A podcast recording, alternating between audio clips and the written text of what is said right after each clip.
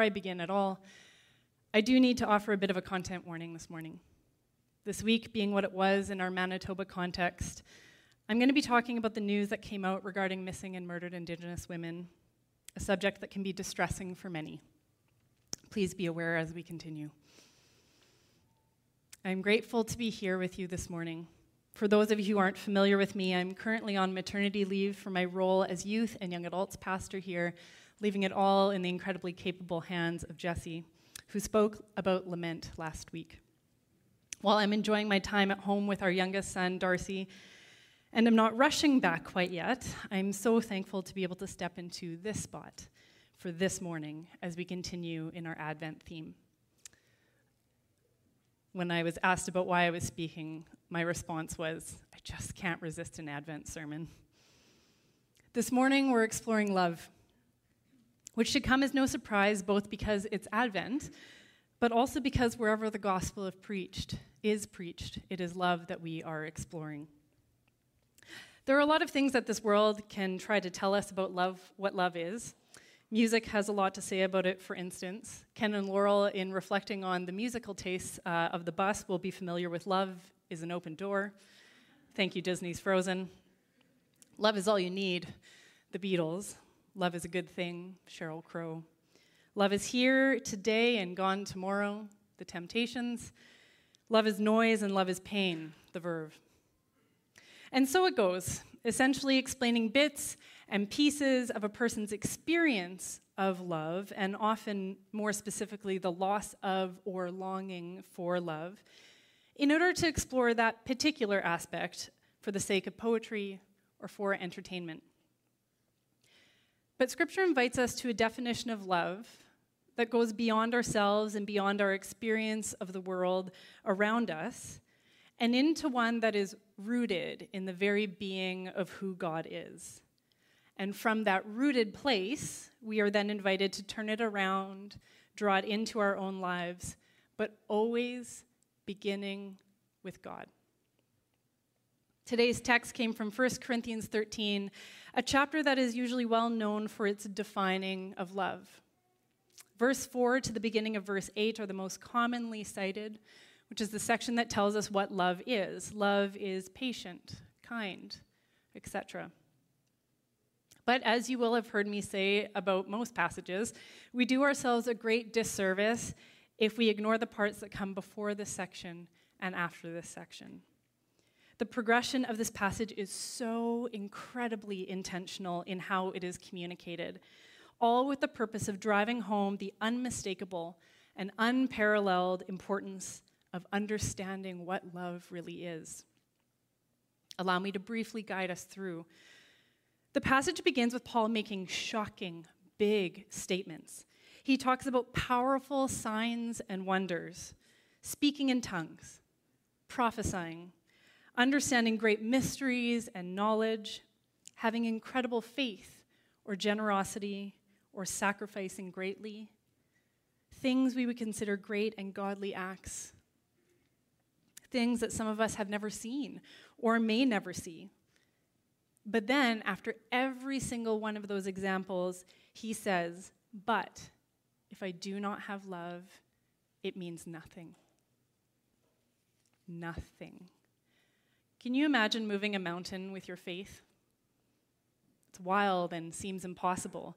But even if it were to happen, he is saying that if there was no love, it is rendered meaningless.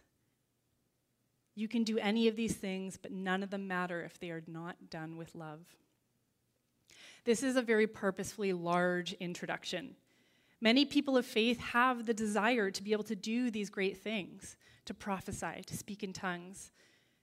But Paul reveals that love is the key to these acts of faith having any merit or purpose. And this sets him up to move on to actually defining love. He says this first, and then he moves on to the definition of love. He makes the reader hunger for the definition, because without it, we can't possibly fully understand how these acts of faith can be rendered meaningless. It's kind of a hook.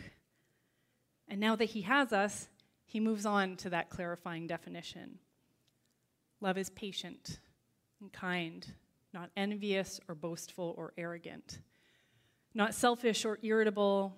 It doesn't keep a list of wrongs. It rejoices in the truth, bearing, believing, hoping, and enduring all things. And it is unending. That is love. But Paul isn't done after this definition. No. Like a good communicator, he circles back around to his strong opening to double down on his point on how important love is. Paul brings these amazing things up again at the end of the chapter to re emphasize what he has already said that prophecies will stop, tongues will be stilled, knowledge will pass, but faith, hope, and love will remain, and the greatest of these is love. The message is so very clear here. Love is the most essential thing in the world. When asked what the most important commandments were, Jesus stated that it was to love our God and to love our neighbor as ourselves. He went on to explain that all of the laws and the prophets hang on these two commands. Everything God has ever asked of us hangs on the commands to love.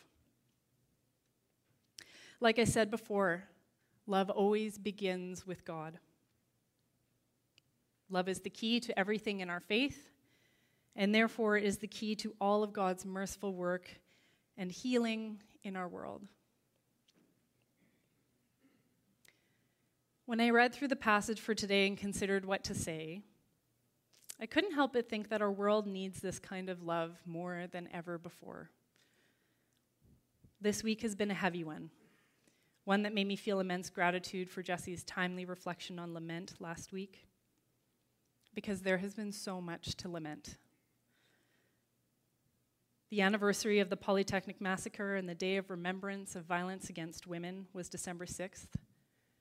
And that lined up with the story of four Indigenous women whose lives had been lost to an alleged serial killer Rebecca Contois, Marcedes Myran, Morgan Beatrice Harris, and one unidentified woman who elders have named Buffalo Woman, all made in the divine image of their Creator, swept into the tide that is murdered and missing Indigenous women in our country. The tide. We need God's love here. There are wars. There are famines and floods. We need God's love here. There are illnesses, mental health struggles, addictions, and pain. We need God's love here. There are people who, simply because their race or identity, are at a greater risk of dying by suicide than their peers. We need God's love here. It is too much. There is grief aplenty, and Lord, we need your love here. We need it. But I realized that I had to challenge my own thought that we needed it more than ever before. The more I reflected on that particular thought, the more I realized that God's love has been needed desperately since the day that sin entered the world. There was cruelty and slavery. God's love was needed. There was exile and conflict. God's love was needed. There was famine and flood. God's love was needed. Sin in our world casts a shadowy darkness over our daily life. And in that darkness, God's love is needed. At Advent, we sit in anticipation because God's love is needed. Jesus was called Emmanuel, which means God with us. And if God is love, Emmanuel also then means love with us.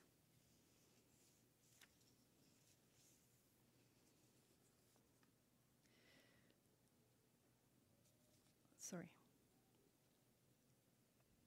Love with us. Jesus brought love to be with us, embodied it God's love that gives meaning to prophecies, tongues, and faith that will move mountains.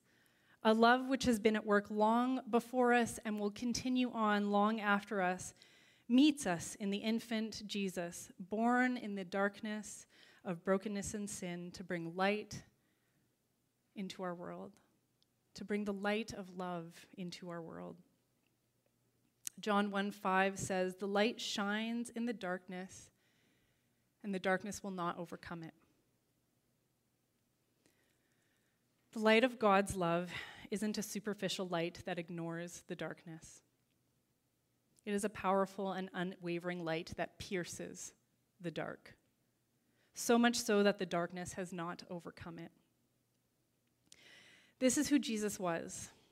This is the love of God brought to our world in order to save it. And the work of saving that Jesus ushered in continues to this day.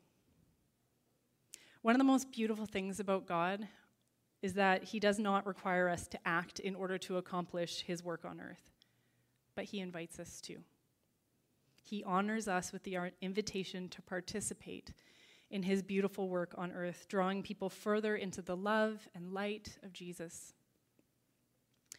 To imitate Jesus in this way is to take the love that he embodied and to embody it ourselves. To give a loving purpose to all that we do, like 1 Corinthians 13 reveals. In doing that, we take the love of God and allow God to form it into tangible acts that become beacons of light in this world. Because the world is dark, the world is broken. And we continue to wait for God's kingdom, the kingdom of love, to come in fullness. But while we wait, we face the dark. We offer light. We act, we respond, we love. How fitting to hear Ken and Laurel's story of literally bringing light into darkness. At Advent, we meet the darkness of the world with the light of the candles that symbolize the hope of Christ. Often, when we talk about darkness during Advent, um, the darkness kind of feels abstract and large scale to me.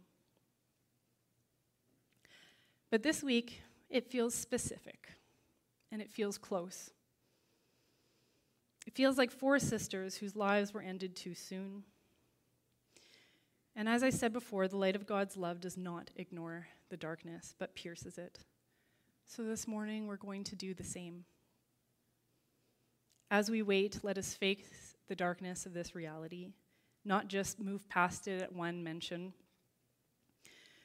And from the candles of Advent, offer the light of another candle that extends our prayers to God.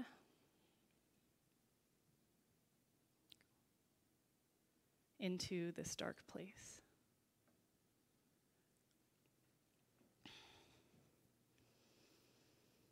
I invite you into a silent space.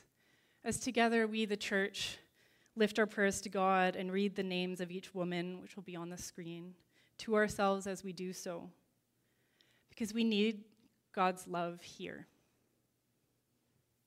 Let us pause for a moment and pray.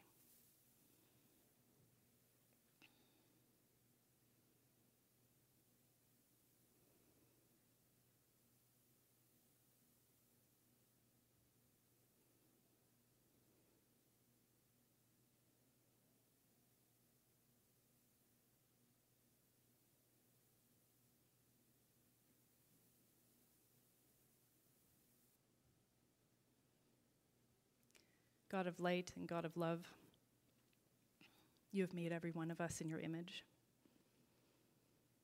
And the image does not belong among the refuse of our discarded items, but in the honored place that you bestowed it in your making of it. God, we may not have answers, but we pray that your light would enter as families wait for closure and for healing and for comfort. And pray that your light would shine in that place. And that you would guide our footsteps into a world that becomes safer for Indigenous women to walk among it, more beautiful for the people around us to experience, and have your love be more visible to everyone who is in need. Amen. At Advent, the light comes and shines in the darkness, and the darkness cannot overcome it. And in the midst of darkness, that is good news indeed. Today, we give thanks for the love of God, revealed in the person of Jesus, and gifted to us through the Spirit to go and face the dark and be a light. Amen.